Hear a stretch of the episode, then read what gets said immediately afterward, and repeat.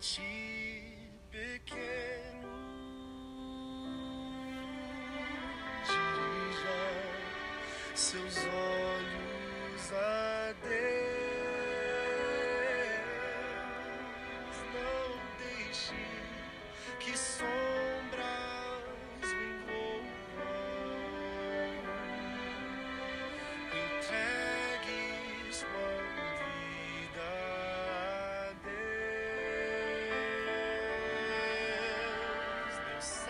Olá, queridos, graças a Deus por esse Deus tão bondoso, misericordioso, que nos entende, que sabe a nossa necessidade, que conhece a nossa dor e que no tempo certo ele nos abençoa, né? E aí a nossa boca se enche de riso, como diz, né, o salmista Davi. Por quê? Porque ele é bom, porque ele ama o contrito, o abatido de coração.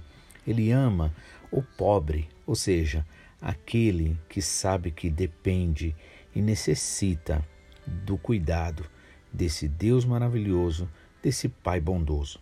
Por isso, a Bíblia ela está cheia de histórias e relatos para que você saiba quem você é em Deus, para que você saiba quem você é em Jesus Cristo e o que você pode ser. E aqui hoje eu quero trazer para vocês uma meditação no livro de Samuel, quando fala sobre Eucana, um homem ali da tribo de Efraim e suas duas mulheres. A partir do versículo 1 do primeiro capítulo, lemos o seguinte: Havia um homem de Ramataim, da montanha de Efraim, cujo nome era Eucana. E este tinha duas mulheres, o nome de uma era Ana e o de outro e da outra era Penina. Penina tinha filhos, porém Ana não tinha filhos. E subia, pois, este homem, Eucana, da sua cidade de ano em ano a adorar e a sacrificar ao Senhor dos Exércitos em Siló. E estavam ali os sacerdotes do Senhor, Ofne e Finéia, os dois filhos de Eli. E acontecia que, no dia em que Eucana sacrificava, dava ele porções a Penina sua mulher e a todos os seus filhos e filhas. Mas, para Ana, dava uma parte excelente, porquanto ele amava Ana. Porém, o Senhor lhe tinha cerrado a madre. E a sua competidora, chamada Penina, excessivamente a irritava para a embravecer, porque o Senhor tinha lhe cerrado a madre. E assim o fazia ele né, de ano em ano. Eucana subia à casa do Senhor e assim a Penina irritava a Ana, pelo que Ana chorava e não comia. Então Eucana, seu marido, lhe disse: Ana, por que você chora? E por que você não come? E por que está mal o teu coração? Não te sou eu melhor do que dez filhos? Amém? Até aqui no momento. Então vamos analisar, né? Em primeiro lugar, nós vemos aqui Eucana, né? Que é, ele é da tribo de Efraim e ele então tem duas mulheres. E a história aqui, na verdade, ela se concentra especialmente em uma dessas mulheres chamada Ana. Mas como nosso pastor Takayama sempre nos lembra, a Bíblia é cheia de paralelos. Por exemplo, duas mulheres, aqui no caso Ana e Penina. Né? Por exemplo, dois homens, Abraão e Ló, né? é, Caim e Abel, né? é, Saul, né? o rei Saul e Davi, né? rei Davi, é, Marta e Maria, e assim sucessivamente. Né? É muito comum ver um paralelo na Bíblia. E isso existe para quê? Para que a gente entenda em que lado nós estamos ou em que lado o Senhor quer que nós estejamos. Neste caso aqui, versículo 2 diz assim: que Eucana tinha duas mulheres. O nome de uma era Ana e da outra Penina. A Penina tinha filhos, porém Ana não tinha filhos. E na verdade, Eucana, né, ele amava a Ana de uma forma muito especial. Mas apesar dele amar a Ana de uma forma muito especial, né, ele não podia jamais dar para Ana aquilo que Ana tanto queria, pois a Bíblia diz aqui que Deus tinha cerrado a madre, ou seja, tinha feito a Ana de estéreo. Ainda que é, muitas vezes a Bíblia diga isso, que Deus, né, nesse caso, encerrou, né, e que realmente ele pode até ter feito isso também, com certeza, mas eu creio mais que, é, na verdade, por é, situações comuns da vida, inclusive o próprio Jesus Cristo disse: No mundo vocês terão aflições. Ou seja, não importa que a gente seja filho de um Pai maravilhoso como nosso Deus, né?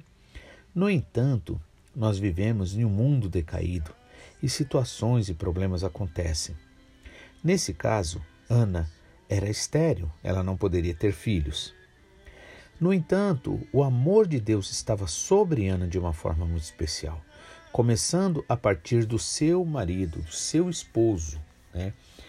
Nós vemos que a Penina, ela tinha filhos, mas parece que ela não era muito agradável ao, ao, ao Eucana, porque era comum, inclusive naquela época, que o homem tivesse mais de uma mulher por questões assim de ter filhos, especialmente filhos homens, que seria uma forma, um preparo para ir à guerra, né, para a guerra. No caso, né, Eucana amava Ana, mas a Ana não podia dar filhos ao Eucana. Mas porque Eucana amava muito a Ana, ele isso era só um detalhe para ele. Com certeza ele queria ter filhos com ela, mas ele jamais deixava de amá-la pelo fato dela ser estéril. E Eucana é um homem que mostra, né, um homem realmente que ama Deus, um homem que busca Deus, um homem que entrega a sua vida ali a Deus. Ele sobe de ano em ano a adorar e a sacrificar ao Senhor dos Exércitos em Siló. Vemos aqui a importância de nós realmente, né, como seja como homem, como mulher, a importância de nós colocarmos né, o reino de Deus, dar uma atenção especial para o Senhor, né, buscar o reino de Deus em primeiro lugar, como disse o Senhor Jesus. E aqui era o que Eucana fazia, de ano em ano ele subia a adorar ao Senhor, a agradecer ao Senhor, a sacrificar, ou seja, a oferecer ao Senhor ali, né, aqueles aquelas ofertas ali que eram comuns na época. Né? Hoje, o sacrifício que o Senhor busca de mim, de você, de nós, é sacrifício de louvor, de adoração. Muitas vezes, como podemos fazer isso? Muitas vezes, quando vem ah, uma situação, um problema que quer levar a gente a reclamar, o que acontece? Nós ali, no lugar da reclamação, nós lembramos pelo Espírito Santo de Deus que o Senhor continua sendo o mesmo, bondoso, misericordioso, digno de toda honra, digno de toda glória. E aí, é, Eucana então sacrificava ao Senhor. E eu e você hoje somos chamados a sacrificar ao Senhor. O que é que nós sacrificamos? O nosso ser ao Senhor, ou seja, entregamos. Oramos e pedimos ao Senhor que no lugar da nossa vontade, o Senhor coloque a vontade dele em nós, né? A gente, a palavra, apesar da palavra sacrificar, parece algo é, difícil, algo impossível, mas sabe que quando a gente está no Espírito, sabe que quando realmente o nosso desejo é agradar ao Pai, na verdade, é, não se torna um sacrifício dentro desse conceito mais comum, mais natural que as pessoas têm algo que você faz meio forçado, algo que você faz porque você não quer. Não, não é assim. Nesse caso, sacrificar significa oferecer a Deus. Então, você oferece ao Senhor um louvor de adoração, uma gratidão. No lugar da reclamação, você reconhece e fala: Olha, Pai, Eu não quero reclamar porque eu tenho tantas outras bênçãos, Senhor. E eu sei que o Senhor é poderoso para fazer muito mais do que eu penso, do que eu desejo. Eu sei que eu não sou merecedor, não sou merecedora, então, Pai, eu quero te louvar, eu quero te adorar. Você sabia que isso é sacrificar ao Senhor? O que não significa você fazer alguma coisa forçado, não significa você se matar, se machucar, não. Sacrifício de louvor, de adoração ao Senhor. Era isso que Eucana fazia. Ele subia a sacrificar ao Senhor dos Exércitos em Siló. E ali estavam os sacerdotes do Senhor, Rófine e Finéias, que eram filhos do sacerdote Eli. E sucedeu que no dia, ou sucedia que no dia em que Eucana sacrificava, então fazia parte da, do ritual ali, ele dá porções né, de comida ali para Penina, né, sua também mulher ali, e que tinha filhos, que não era estéril. Também dava porção aos seus filhos e a todas as suas filhas. E aqui nos parece, pelo texto, né, que ele fazia isso como algo muito comum, ou seja, algo muito justo. Ele fazia o que era preciso fazer. Só que o versículo 5 demonstra esse quesinho especial, desse amor especial por Ana. Versículo 5 diz assim: Porém, a Ana, para Ana, dava uma porção excelente. Quando a gente ama, é assim mesmo, né? Nós procuramos dar o melhor, nós muitas vezes deixamos de fazer para nós, para fazer por aquele ou por aquela que amamos. E aí, para Ana, então, ele dava uma porção, uma parte excelente. Portanto, ele amava Ana. Por quê? Porque ele amava Ana. E o Senhor tinha lhe cerrado a madre. Né? Então ali o coração dele estava para Ana. Ana era muito especial. Ana não podia dar para ele filhos, né, que era tão comum e tão desejado na época. No entanto, Ana, ali, pela sua simplicidade, pelo seu amor, pela sua luta, pela sua é, é, é, pelo seu respeito, inclusive, né, para Eucana, o que acontecia? Ela conquistava o amor do seu marido de uma forma muito especial. Por isso ele dava a Ana uma parte excelente, porque ele a amava.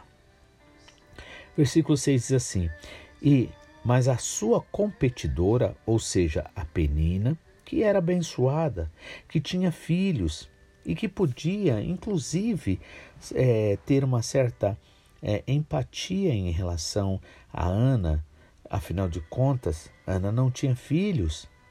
E nesse caso, seria muito legal que ela fosse é, compreensiva com Ana, que ela buscasse a, ajudar Ana, consolar a Ana, que ela buscasse a incentivar a Ana na fé. Mas o que ela faz, ao contrário, né, era irritar a Ana. Imagina, é o que eu digo sempre. É, muitas vezes as pessoas colocam tanto a beleza de alguém, ou a riqueza, ou a inteligência, ou a capacidade né, em pauta.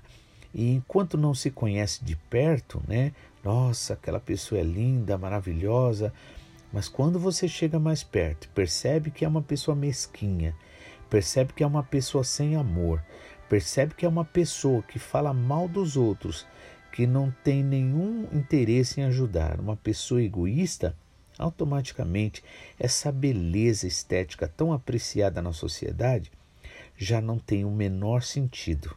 Né? Muitas vezes até a própria voz da pessoa pode até irritar.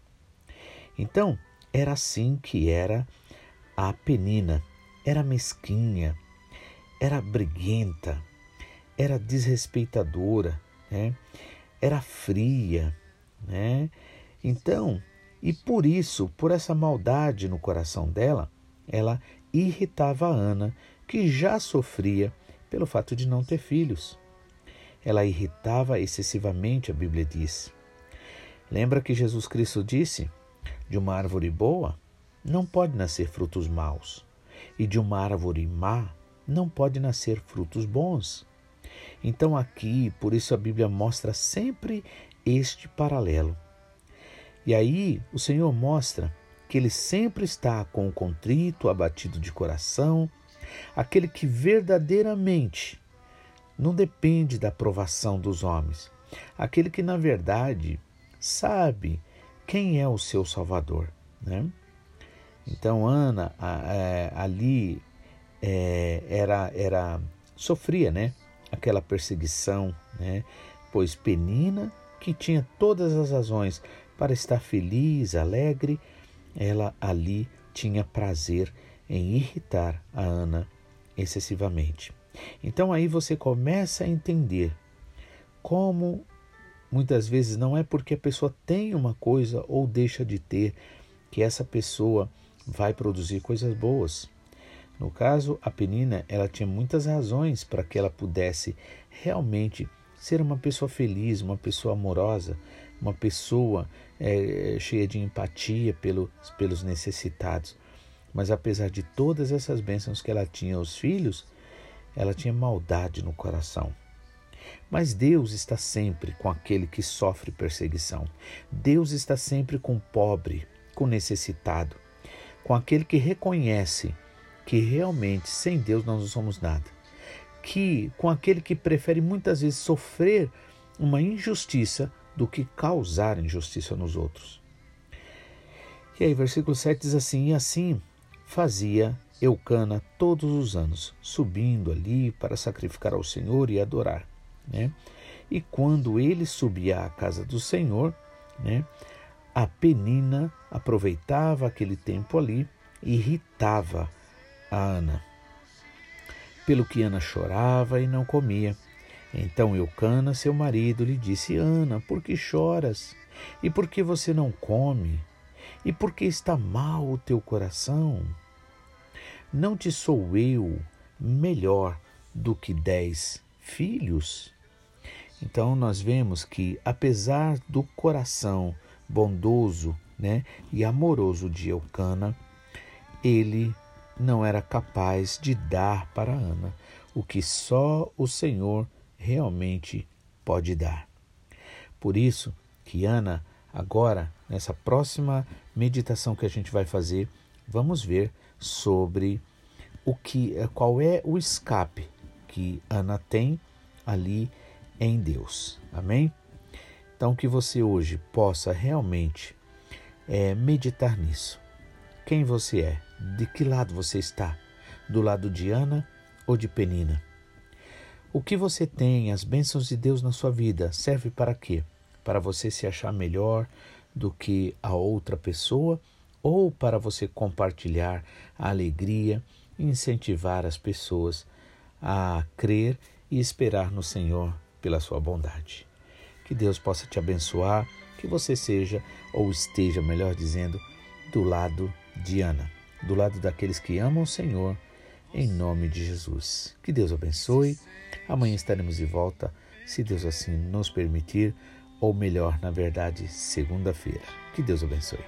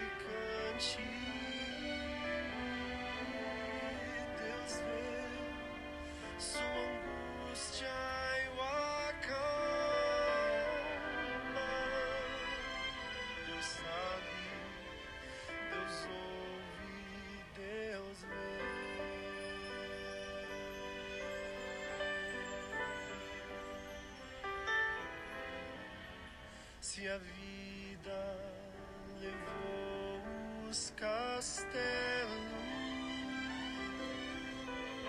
Que sonhos você construiu,